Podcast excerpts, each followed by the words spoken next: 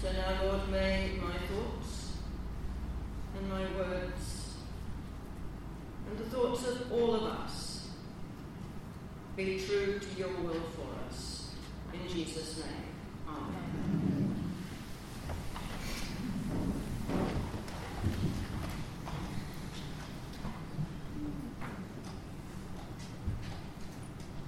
Edward de Bono invented what he called lateral thinking. He established a school in New York called the Edward de Bono School of Thinking, and he also established a school in England with the appropriate British title, the Cognitive Research Trust. And he explains what he means by lateral thinking by using an experience that he had when he was a Rhodes Scholar at Oxford. And one night after he attended a party in London, he got back to Oxford after the college gates were closed. And he had to climb two walls to get to his room. And when he tells this story, he says that he got over the first wall without too much difficulty. And then he says, and I came into the second and noticed that it was the same height as the first wall. So I had no difficulty in getting over that one either. Except that when I hit the ground, I discovered I was back outside the first wall. And he climbed over and across a corner. So he tried again. And this time, he noticed that the second wall had a gate in it. And the gate had footholds in it. And so he decided that the best thing to do was to go up the footholds and over the top, which he did. Except that when he was straddling the top, the gate opened. And it hadn't even been locked. And he reckons that the lessons he learned from that were, first, no matter how good you are at climbing walls, you should always pick the right one. And secondly, some walls don't even have to be climbed. You can enter through a door that no one ever imagined. And that's how he discovered lateral thinking. Solutions that move laterally, sideways, sometimes even backwards, until you find the gate that no one knew existed. And I'm not quite sure why, but I thought about that incident quite recently. And I can tell you that from personal experience, he was given a very, very hard time for a long time over that particular wall incident. But as I was thinking about it, I realized that that's what Jesus does with parables. He uses them to get us to see something that we probably didn't want to see before. Instead of confronting us head on like this, which quite often causes us to see what's coming and build up our resistance against it, the parable moves to the side. It finds that unlocked door and it goes into our lives with a surprise. In using parables, Jesus wasn't confirming the people's picture of their world. He was trying to get them to see the world in an entirely different way.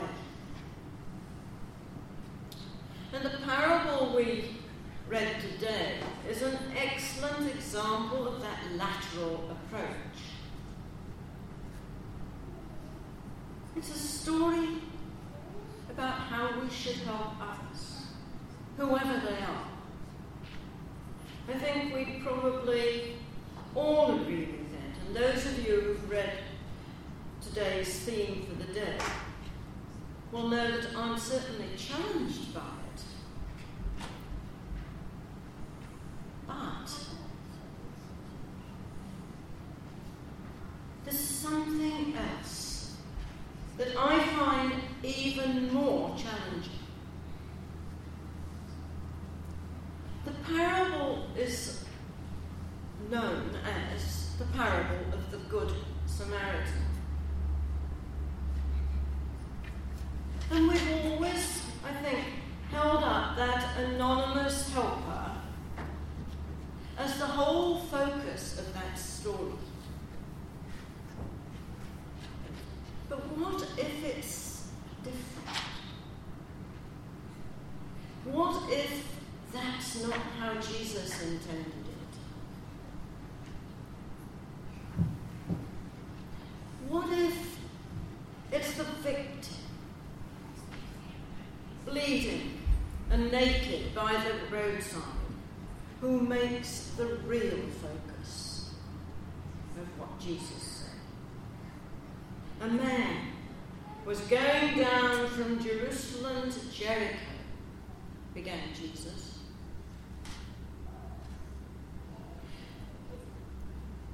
It's his eyes that we're supposed to see the story through. This Jewish man, travelling on what Jesus' hearers would have known full well was a very, very dangerous stretch of road. And sure enough, as his audience probably half expected, the man is attacked.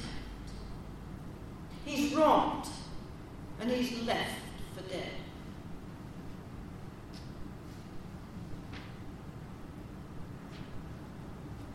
So maybe this isn't a story about a good Samaritan. Maybe it's a story about a very needy, vulnerable, powerless Jew. So what do things look like from his perspective? Well, an off-duty colleague of mine was out for dinner on the Strand some weeks ago. And as he was walking along, he was suddenly attacked. He was knocked to the ground and he was beaten up, quite badly actually. He was hospitalised. But as the attack lessened, he opened his eyes and he saw standing over him a person who was very well known to him. Usually their encounter was as my colleague arrested him yet again and put him in the cells. And he remembers thinking that this was not good and that he was about to be very badly injured. Worse than he actually was. But to his absolute surprise, he realised that this guy was clearing a space round them. He was getting someone to call an ambulance. He was getting someone else to call the cops. And he was helping my colleague get on his feet again. And then he stayed around to make sure he was safe until help came.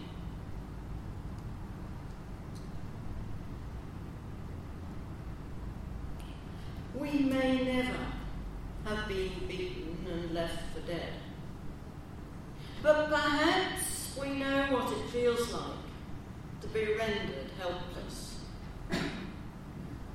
By illness, by redundancy, by depression, by old age, or by family troubles. And the pain or the anxiety we suffer is usually quite bad enough. But often the last straw is the sense that one is utterly dependent on others.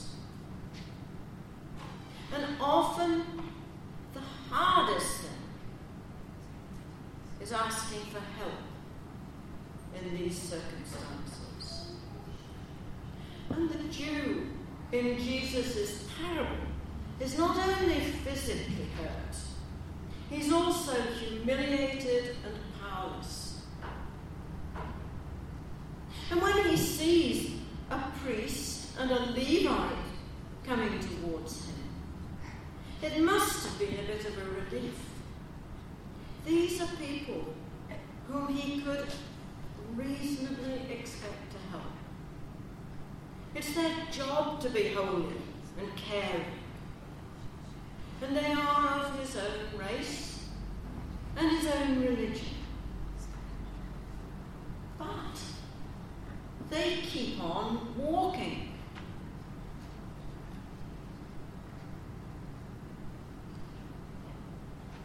I can't begin to believe what that might have felt like. So what now? Someone else is coming. But that's no good, because he's a Samaritan. He's not only a total stranger, he's the wrong kind of total stranger. There was huge enmity between the Jews and the Samaritans. A Samaritan was someone from whom many Jews wouldn't even accept a cup of water.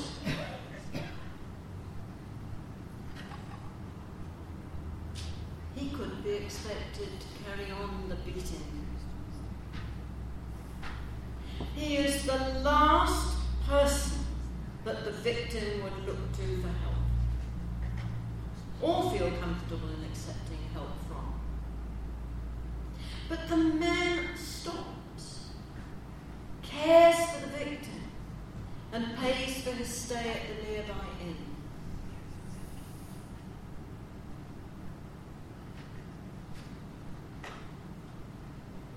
Jesus told this story in response to a question from a Jewish lawyer.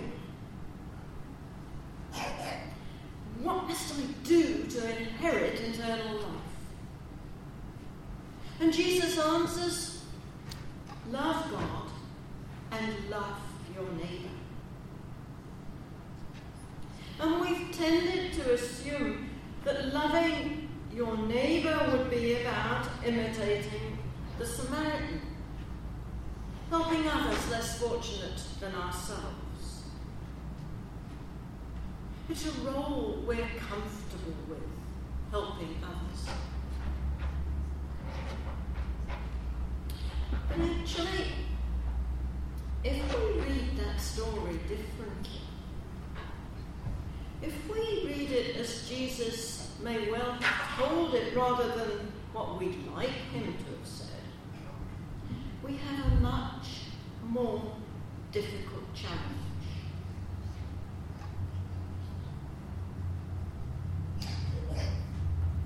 Loving your neighbour in the context of that is about having the humility to realise that it's us who need help,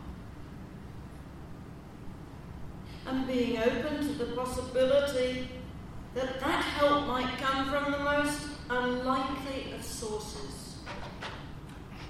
It means employing lateral thinking. It means accepting that sometimes other people are right and that we're wrong. Other people have the wisdom that we don't. That we may be the ones who are naked and bleeding by the roadside.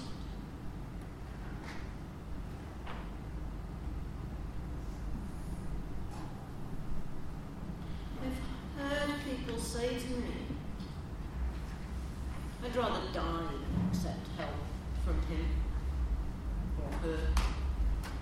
The relative they've fallen out with, the rival who beat them to a job, or an ex-girlfriend or boyfriend.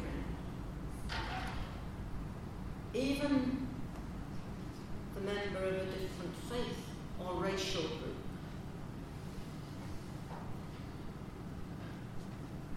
When I was in hospital recently, someone in the next bed said to me, as the team were approaching on visits, "Oh, I hope that person doesn't want to examine me." That person being an Asian man. There really are people who still refuse to be treated by nurses or doctors who are coloured or Asian. I tell you what, I wouldn't be alive if I hadn't had two Indian specialists who were prepared to touch me.